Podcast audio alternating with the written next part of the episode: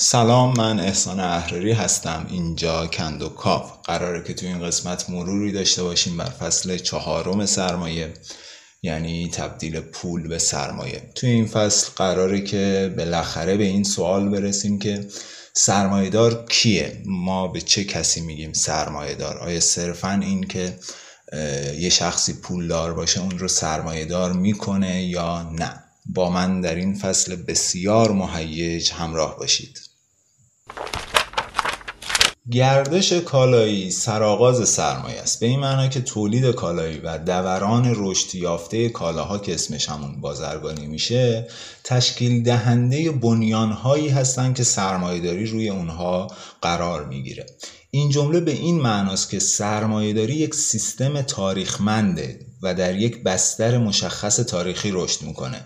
نه اینکه سرمایه داری بر ذات انسان استواره و ما در همه دوره ها می‌تونیم رگه های سرمایه داری رو ببینیم و در نتیجه سرمایه داری رو یک سیستم ازلی ابدی بدونیم. نه. سرمایه داری یک پیش نیازهای تاریخی رو داشته و در یک بستر مشخص تاریخی می‌تونسته شکل بگیره. از نظر تاریخی اگر نگاه بکنیم سرمایه همه جا در برابر مالکیت ارزی قرار می‌گیره. تضاد مالکیت ارزی و پول رو می‌تونیم توی دو تا ضرب المثل فرانسوی ببینیم که یکیش میگه هیچ زمینی بدون خداوندگار نیست و یکی دیگهش میگه پول ارباب ندارد. با این وجود باید بین پول از حیث پول بودن و پول به مسابه سرمایه فرق گذاشت. فرقی که ناشی از شکل مختلف دورانه. شکل بیواسطه گردش کالاها که توی فصل سوم هم بهش اشاره کردیم هست کالا پول کالا. یعنی تبدیل کالا به پول و تبدیل پول به کالا. یا به عبارت خیلی ساده تر فروش برای خرید. ولی در کنار این گردش یه شکل دومی هم وجود داره که عبارت از پول کالا پول. یعنی تبدیل پول به کالا و تبدیل کالا به پول یا به عبارتی ساده تر خرید به قصد فروش. توی این گردش پول کالا پول مثل دوران ساده کالا شاهد دو تا مرحله متضاد هستیم. تو مرحله اول کالا پول یعنی خرید پول به کالا تبدیل میشه و توی مرحله دوم که کالا پول باشه کالا از نو به پول تبدیل میشه. به عبارتی با کالا پول خریداری می‌کنیم. به صورت خلاصه تر اگر بخوایم بگیم پول کالا پول تبدیل میشه به پول پول. توی این جریان پول پول یا پول کالا پول خیلی واضحه که اگه هدف ما به دست آوردن همون مبلغی باشه که در ابتدا وارد مبادله کردیم. مثلا ما 100 هزار تومن وارد مبادله کردیم و هدفمون دوباره همون به دست آوردن 100 هزار تومنه. این جریان خب خیلی بیمزه و خالی از معناست. اما قبل از این که به هدف این جریان و نحوه اجرای اون بپردازیم بذارید جهات مشترک و متفاوت این دو جریان یعنی کالا پول کالا و پول کالا پول رو با همدیگه یه مروری داشته باشیم. در وهله اول هر دو گردش از دو جریان متضاد تشکیل شدن. یعنی کالا پول همون فروش پول کالا همون خرید. در هر یک از این دو مرحله همون عوامل مادی یعنی کالا و پول و همچنین دو شخص با نقابهای اقتصادی مشخصی تحت عنوان خریدار و فروشنده در برابر همدیگه قرار می‌گیرن. با این وجود اون چه که از ابتدا دو گردش کالا پول کالا و پول کالا پول رو از یکدیگر متمایز می‌کنه عبارت از ترتیب وارونه یا همون مراحل دورانی متضاده. دوران کالای ساده با فروش آغاز میشه با خرید تموم میشه. در صورتی که گردش پول به مسابه سرمایه با خرید آغاز میشه و با فروش ختم میشه. در مورد اول کالا و در مورد دوم پوله که نقطه مبدع و نقطه انتهایی حرکته. واسطه حرکت جمعی توی شکل نخست پوله اما توی شکل دوم که پول کالا پوله کالاست که این جریان رو به حرکت در میاره. توی گردش اول پول به کالایی تبدیل میشه که به مسابه ارزش مصرف به کار میره. بنابراین پول به طور قطع خرج میشه. اما توی شکل پول کالا پول به عکس خریدار پول رو از اون جهت خرج می‌کنه که بتونه از نو به عنوان فروشنده پول به چنگ بیاره. به عبارتی در حالت پول کالا پول پول ابتدایی یک پیش پرداخت محسوب میشه. دور کالا پول کالا از مبدع با یک کالای آغاز میشه و در انتها با یک کالای دیگه تموم میشه و خودش رو از دوران خارج می‌کنه و میفته توی محیط مصرف. بنابراین هدف قایی دور کالا پول کالا برآوردن هوایج و در یک کلمه ارزش مصرفه. اما دور پول کالا پول که نقطه عظیمتش پوله و سرانجام هم به همون نقطه برمیگرده محرکش ارزش مبادله است. می‌تونیم اینطوری بگیم که در دوران ساده دو منتهای دور دارای شکل اقتصادی واحدی هستند. جفتشون کالا هستند. اما این کالاها از نظر ارزش های مصرفی متفاوتن. در عین حال که از نظر ارزش های مبادله کاملا برابرن. مثلا من گندمی دارم 100 هزار تومن این رو میفروشم و با اون 100 هزار تومن میرم یک لباسی رو می‌خرم که اونم 100 هزار تومنه. من ابتدا گندمی داشتم به ارزش 100 هزار تومن. در انتها لباسی دارم به ارزش 100 هزار تومن. ولی خب ارزش های مصرف گندم و لباس فرق می‌کنه. حالا توی گردش پول کالا پول که توی نظر اول شاید خب بیمعنی باشه چون دو سر این گردش یک کالای واحد قرار داره که پوله. بنابراین ارزش مصرف این وسط زیاد تغییری نمی‌کنه. چون که پول چهره دگرسان شده کالاهاست که در درون اون ارزش های مصرفی همه کالاها خاموش میشه. حالا اینجا باید این سوال رو بپرسیم. آقا پول ابتدایی و پول انتهایی چطور از همدیگه تفکیک میشن؟ اساسا دوتا پول چطوری از همدیگه تفکیک میشن؟ خیلی واضح اون چه که مبلغی پول رو از مبلغ دیگری از پول متفاوت می‌کنه فقط مقدار اونه.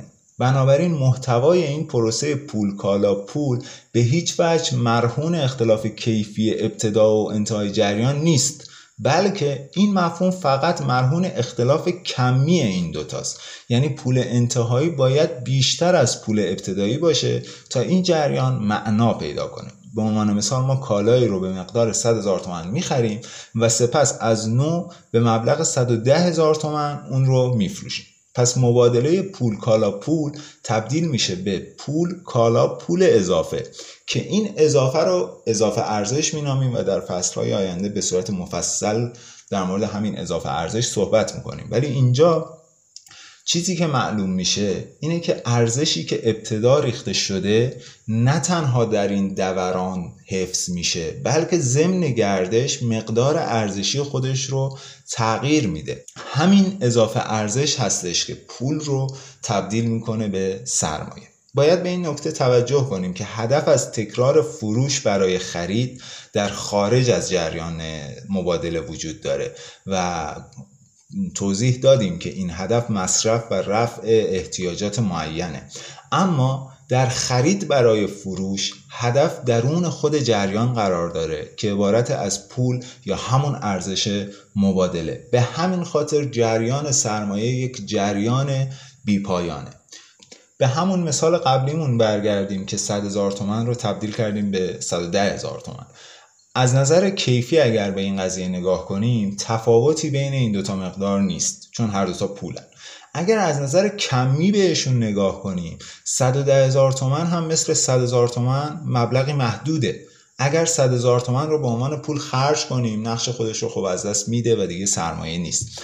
و اگر از گردش بیرون بکشیمش به صورت یک گنج محجر تبدیل میشه که هر چقدر بمونه ارزشش بیشتر نخواهد شد. ولی به محض اینکه قرار میشه که ارزش ارزش افزا بشه برای 100 هزار تومن همون وظیفه ای رو در نظر می‌گیریم که برای 100 هزار تومن احساس می‌کردیم. چرا؟ چون هر دو بیان محدودی از ارزش مبادله هستند بنابراین وظیفه هر دوی اینها اینه که به وسیله افزایش مقدار خودشون رو به ثروت مطلق اضافه کنن. در واقع برای یک لحظه خیلی کوتاه ارزش 100 هزار تومن پیشریخته از اضافه ارزش 10 هزار تومنی که توی دوران به اون اضافه شده متمایز میشه. ولی بلافاصله این تفاوت زایل میشه. می‌تونیم اینطوری بیان کنیم که مبلغ 110 هزار تومن پایانی توش معلوم نیستش که کجاش ده هزار تومن اضافه ارزشمونه و کجاش صد هزار تومنیه که در ابتدای معامله داشتیم. بنابراین در گردش پول به عنوان سرمایه مقصود اصلی در درون خود جریانه و همین باعث میشه که سرمایه تبدیل به یک جریان دائمی بشه و طبعا به اون کسی که این جریان رو ادامه میده میگیم سرمایه دار پس هرگز نباید ارزش مصرف رو هدف مستقیم سرمایه دارا بدونیم. هدف سرمایه دار حرکت بدون انقطاع پوله و این ماجرا به خاطر داشتن اتش سیری ناپذیر برای ثروت وجه مشترک سرمایهدار و گنج ساز میشه. اما گنج ساز فقط سرمایهدار دیوونه است در حالی که سرمایهدار گنج سازی عاقله. چرا؟ چون گنج ساز پول خودش رو از دوران خارج می‌کنه. در حالی که سرمایهدار از طریق وارد کردن پول خودش تو دوران رشد می‌کنه. یک تفاوت دیگه ای که بین سرمایهدار و گنجساز وجود داره اینه که گنجساز کالا دوست نداره. حاضر نیست پولش رو تبدیل به کالا بکنه. اما سرمایهدار می‌دونه که برای اینکه پولش بیشتر بشه باید پولش تبدیل به کالا بشه. برای همین از در ستیز با کالا وارد نمیشه. دقیقا به همین خاطره که برای سرمایهدار هر کالایی هر چقدرم پلید و بدبو و پست و هر چیزی که باشه اگر ببینه که اون کالا می‌تونه پولش رو بیشتر بکنه پولش رو تبدیل به اون کالا می‌کنه. حالا می‌رسیم به این موضوع که فرمول عام چه تضادهایی رو در خودش داره. شکل جریانی که توی اون پول تبدیل به سرمایه میشه ناقض همه قوانینیه که تا کنون ما در مورد ماهیت کالا، ارزش، پول و حتی خود دوران صحبت کردیم. یک چیز ساده ای که مثلا در نگاه اول خب می‌تونیم بفهمیم ترتیب معکوس فروش و خریده علاوه بر این همونطور که قبلا هم اشاره شد این معکوس شدن فقط برای یکی از سه معاملهگر ما وجود داره. به عنوان مثال من کالایی از الف می‌خرم و بعد اون رو به ب میفروشم. این تفاوت برای دو معاملهگر الف و ب اصلا وجود نداره. اونها فقط به عنوان خریدار و فروشنده وارد معامله میشن. در مقابل اونها هر بار من به عنوان یک پولدار ساد یا به عنوان یک صاحب کالا قرار می‌گیرم. برای هیچ کدوم از اونها من سرمایه تلقی نمیشم سرمایهدار نیستم و یه آدم عادی محسوب میشم. اما برای من خریدی که از الف و فروشی که به ب کردم یک سلسله واحدی رو تشکیل میده که این فقط برای من وجود داره. به این معنا که الف نگران معامله من با ب نیست و ب نگران معامله من با الف نیست. با اینکه این جریان پروسه معکوسیه اما همچنان در محیط دوران داره اتفاق میافته. لذا ما باید به این سوال جواب بدیم که آیا این محیط دورانه که باعث ارزش افزایی و تشکیل اضافه ارزش میشه؟ بدیهی که تا وقتی صحبت بر سر ارزش مصرفی باشه هر دو مبادله کننده می‌تونن برد داشته باشن. هر دو نفر کالاهایی رو که براشون فایده ای نداشته از سر خودشون باز می‌کنن و کالاهایی به دست میارن که از جهت مصرف احتیاج دارن ولی در مورد ارزش مبادله ما اینو نمی‌تونیم بگیم. از این منظر توی مبادله کالایی هیچ یک از دو طرف برد خاصی نداره. چون هر دو کالاهای متفاوت اما با ارزش یکسان دارن. چرا که ارزش کالاها قبل از اینکه وارد دوران بشه توی بهاشون بیان میشه و به عبارتی ارزش شرط دوران هست نه نتیجه اون. در دوران کالا به غیر از این که ارزش مصرفی جای ارزش مصرف دیگری رو می‌گیره یا به عبارتی کالاها تغییر شکل میدن هیچ اتفاق دیگری نمیافته. همواره همون ارزش یعنی همون مقدار کار اجتماعی لازم در دست صاحب کالا باقی میمونه که در ابتدا به صورت کالای خودش و سپس در چهره پول و بالاخره در کالای دوم خودش رو مستحیل کرده. در یک کلام در مبادله ساده مبادله کننده ها از نظر ارزش مصرفی سود می‌کنن ولی از جهت ارزش مبادله نمی‌تونن سودی داشته باشن. چون مبادله کالاها در شکل خالص خودش عبارت از مبادله برابرها و بنابراین هیچ وسیله برای ارزش افزایی نیست. اینجا شاید این سوال پیش بیاد که آقا اونچه که در مورد برابر بودن ارزش های مبادله ما گفتیم حالت ایدئاله و در دنیای واقعی ممکنه که وضع به گونه دیگری باشه. مثلا بیایید فرض کنیم که بر حسب یک امتیازی حالا هر امتیازی به فروشنده ها این اختیار داده شده که کالای خودشون رو بالاتر از ارزش اون بفروشن. مثلا ده درصد بالاتر از ارزش اون. اینطوری فروشنده از نظر ارزش مبادله ده درصد سود می‌کنه.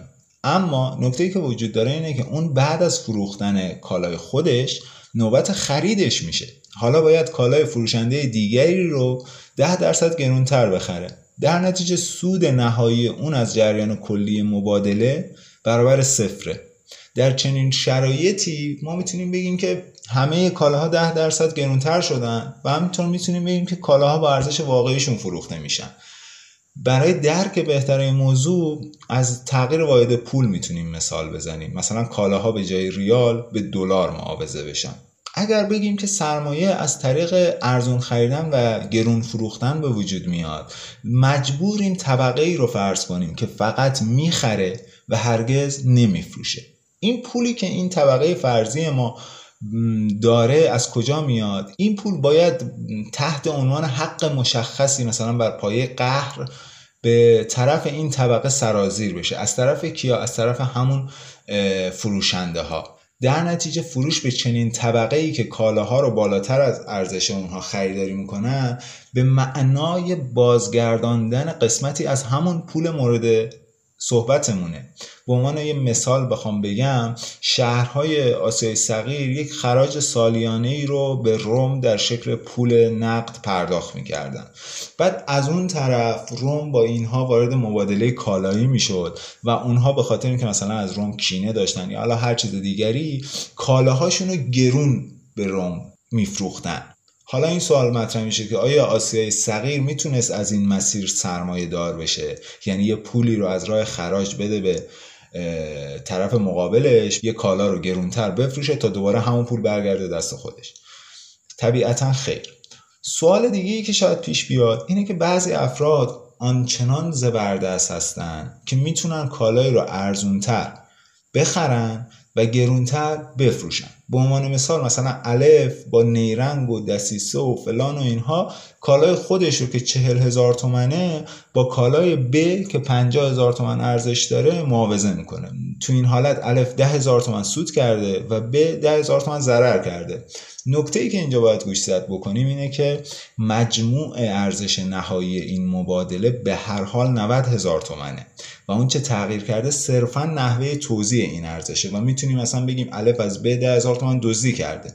به عبارتی از جریان مبادله در کلیت جامعه ارزشی افزایش پیدا نمی‌کنه. بنابراین می‌تونیم به قدر دلخواه دور خودمون بچرخیم ولی حاصل جمع همیشه به همون صورت باقی میمونه. اگر برابرها با هم مبادله بشن از این راه اضافه ارزشی به دست نمیاد. و اگر نابرابرها با هم دیگه مبادله بشن باز هم اضافه ارزشی حاصل نمیشه. دوران یا مبادله کالاها به عبارت هیچ گونه ارزشی نمی آفرینن به همین دلیل ما فعلا سرمایه تجاری و سرمایه, سرمایه ربایی که مقدمتر بودن از نظر تاریخی به سرمایه صنعتی و کلا جامعه سرمایه داری رو فعلا می‌ذاریم کنار. اینجا این سوال مطرح میشه که آیا ممکنه که اضافه ارزش از جای دیگری غیر از دوران بیرون بیاد؟ دوران عبارت از چی؟ از مجموع مناسبات مبادله ای بین کالا دارن. خارج از این محیط دارنده کالا فقط با کالای خودش در ارتباطه. ارزش این کالا به رابطه ای محدود میشه که طبق اون کالای مورد نظر کمیتی از کار این فرد رو بر حسب قوانین مشخص اجتماعی اندازه گیری کرده. این کمیت کار توی فصل یک خب خیلی مفصل در موردش صحبت کردیم مقدار ارزشی کالاه و این مقدار ارزشی تحت عنوان پول عینیت پیدا می‌کنه. حالا فرض بگیریم که مثلا ده هزار تومنه. نکته اینجاست که کار فرد در عین حال نمی‌تونه هم معرف ارزش کالا باشه هم نماینده مازاد ارزش باشه. یعنی نمی‌تونه هم بیان کننده معادل ده هزار تومن باشه و هم معادل یازده هزار تومن باشه. به عبارتی در خارج از محیط دوران دارنده کالا فقط می‌تونه ارزش ایجاد کنه ولی نمی‌تونه اضافه ارزش تولید کنه. به عنوان مثال اون می‌تونه با تبدیل چرم به چکمه ارزش بیشتری به اون بده. ولی ارزش ارزش افزوده نیست اضافه ارزش نیست. به این معنا که به انگام چکمه سازی اضافه ارزشی تولید نشده اون ارزششه. هنوز ما با اضافه ارزش خیلی راه داریم. پس می‌تونیم بگیم که غیر ممکنه که تولید کننده کالا در خارج از محیط دوران و بدون اینکه با دیگر کالاداران در تماس قرار بگیره ارزش رو ارزش افزا کنه و در نتیجه پول یا کالا رو به سرمایه تبدیل کنه. بنابراین سرمایه نمی‌تونه از دوران سرچشمه بگیره و در عین حال نمی‌تونه خارج از دوران سر... سرچشمه بگیره. به عبارت دیگری اگر بخوایم بگیم سرمایه باید در عین حال هم از درون دوران سرچشمه بگیره و هم از خارج از دوران. در نهایت می‌رسیم به بخش سوم فصل چهار که اسمش از خرید و فروش نیروی کار. تغییر ارزش پولی که باید به سرمایه تبدیل بشه نمی‌تونه از خود پول ناشی بشه چون پول صرفا وسیله‌ای برای تحقق بخشیدن به ارزش کالاست.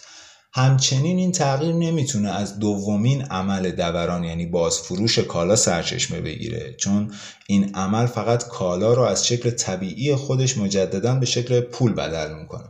بنابراین تغییر باید ناشی از کالایی باشه که توی معامله نخستین یعنی پول کالا یا همون خرید به دست میاد اتفاق بیفته. ولی نه از ارزش اون کالا. چون گفتیم که برابرها با هم مبادله میشن و پرداخت طبق ارزش کالا انجام میشه. پس تغییر مورد نظر ما فقط می‌تونه از ارزش مصرف یعنی استعمال و مصرف اون کالا ناشی بشه. برای اینکه صاحب پول ما بتونه از استعمال و مصرف یک کالا ارزش بیرون بکشه باید بخت با اون یار باشه و در محیط دوران یعنی تو خود بازار کالایی با این ویژگی رو به دست بیاره. این ویژگی که ارزش مصرفش خودش سرچشمه ارزش باشه. به نحوی که استفاده واقعی از اون کالا به خودی خود موجب وقوع یافتن کار و در نتیجه ارزش آفرینی بشه. این کالای جادویی چیه؟ توان کار یا همون نیروی کار؟ منظور از نیروی کار مجموع امکانات جسمانی و روحانی که در کالبد و شخصیت یک انسان زنده وجود داره و اون وقتی که ارزش های مصرفی از هر نوعی رو تولید می‌کنه اونها رو به کار میندازه. اما برای اینکه پولدار بتونه نیروی کار رو به عنوان کالا در بازار به دست بیاره یه سری شرایط لازمه. مثلا نیروی کار فقط زمانی می‌تونه به صورت کالا در بازار ظاهر بشه که دارنده اون نیرو اون رو به عنوان کالا در بازار عرضه کنه. برای اینکه دارنده نیروی کار بتونه نیروی خودش رو به عنوان کالا بفروشه لازمه که این نیرو رو در اختیار داشته باشه. یعنی مالک این نیروی کار باشه.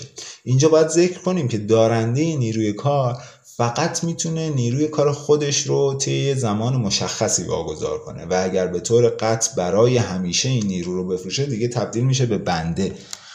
دومین شرط اساسی برای اینکه دارنده پول بتونه کار رو به عنوان کالا در بازار پیدا کنه اینه که صاحب نیروی کار به جای اینکه توانایی فروش کالایی رو داشته باشه که کارش در اون عینیت پیدا کنه مجبور باشه که خود نیروی کارش رو به بازار بیاره. یعنی چی؟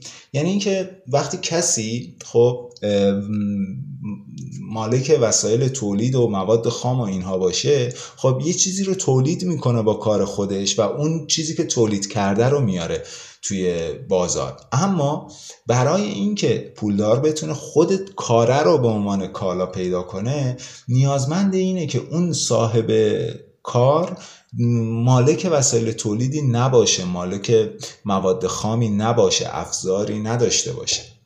بنابراین برای تبدیل پول به سرمایه صاحب پول در بازار کالاها نیازمند کارگریه که به دو معنی آزاد باشه. معنی اول اینکه کارگر به عنوان شخصی آزاد اختیار نیروی کار خودش رو داشته باشه. و دومین معنا این که نباید کالای دیگری برای فروش در اختیار داشته باشه.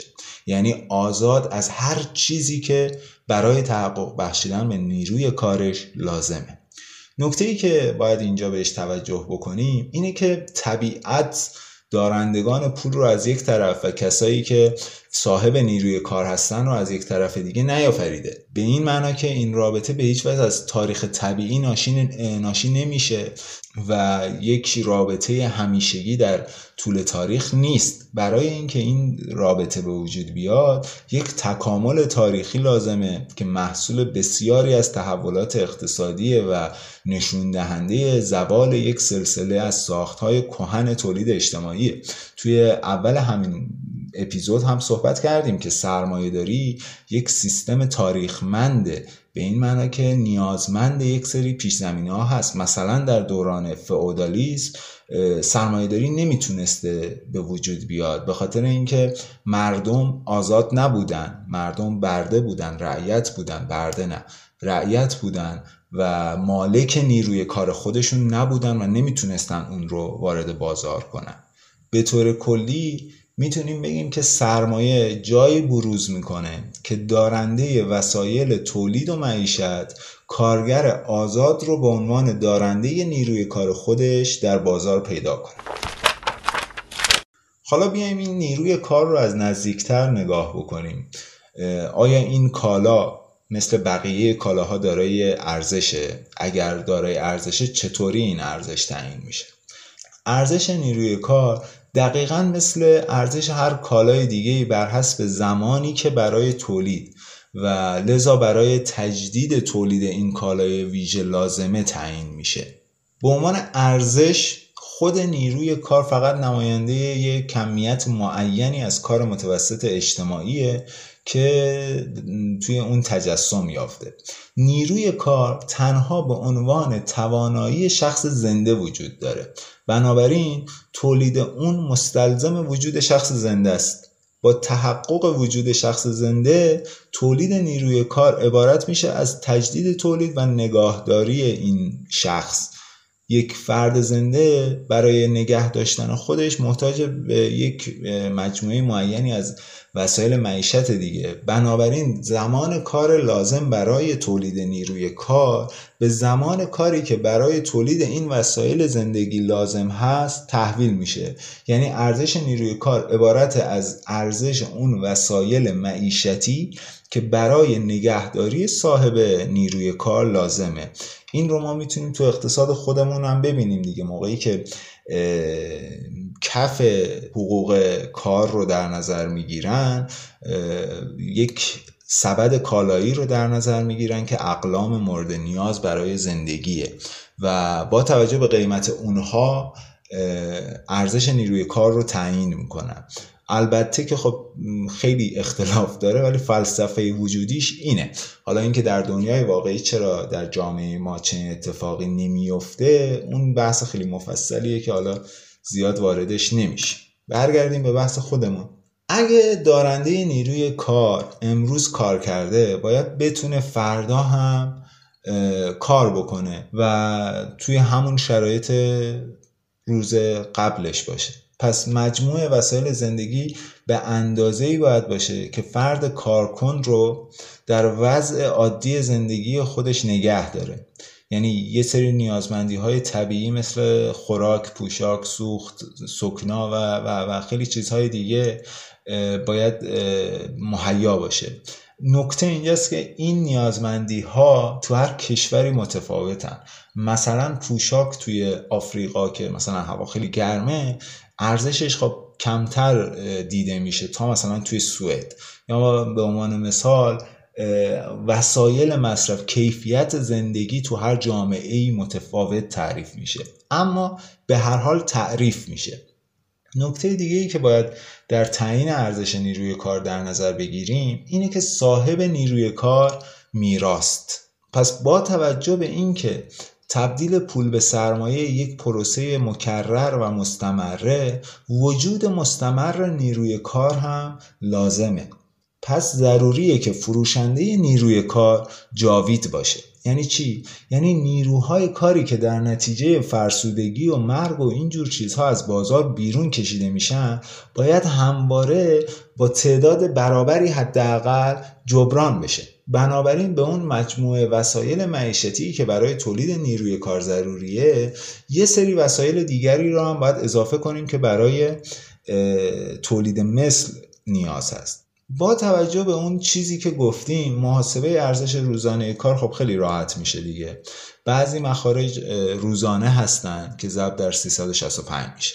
بعضی مخارج مثلا ماهانه هستن ضرب در 12 میشه. بعضی مخارج مثلا فصلی هستن ضرب در چهار میشه. خلاصه تمام مخارجی که توی یک سال برای نیروی کار لازم هست با هم دیگه جمع میشن تقسیم بر 365 میشه و اینطوری ارزش روزانه نیروی کار به دست میاد. حالا اگه فرض کنیم که در مجموع مقدار کالایی که برای متوسط روز لازمه 6 ساعت کار اجتماعی نهفته باشه اون وقت نیروی کار روزانه نصف روز کار متوسط اجتماعی انجام میده. این مقدار کار برای تولید روزانه نیروی کار لازمه یا به عبارتی ارزش روزانه نیروی کار.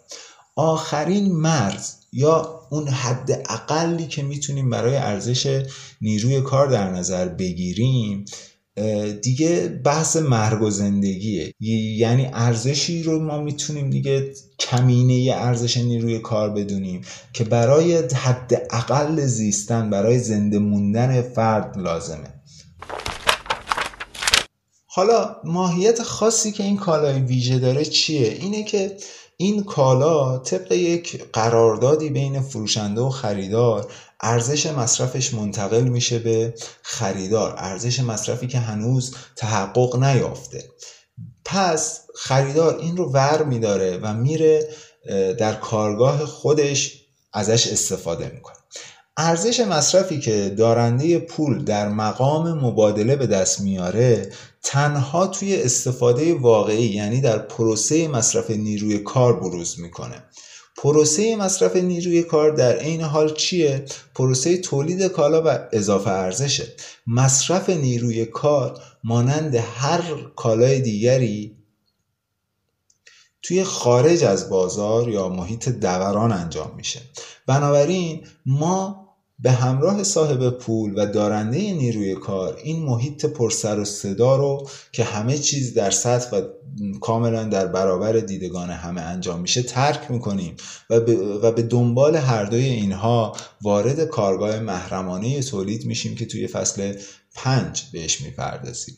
تا اینجا یک جنبندی خیلی خلاصه ای اگر بخوایم بکنیم باید مشخص شده باشه که محیط دوران یا محیط مبادله کالا یا همون بازار بهشت حقیقی حقوق طبیعی بشر تنها چیزهایی که توی این محیط حکم فرماست چهار تا چیزه آزادی، برابری، مالکیت، فایده گرایی آزادی به خاطر اینکه خریدار و فروشنده کالایی مثلا نیروی کار فقط تابع اراده آزاد خودشون هستند و اونها به عنوان اشخاص آزاد و دارندگان حقوق مساوی با همدیگه قرارداد میبندن.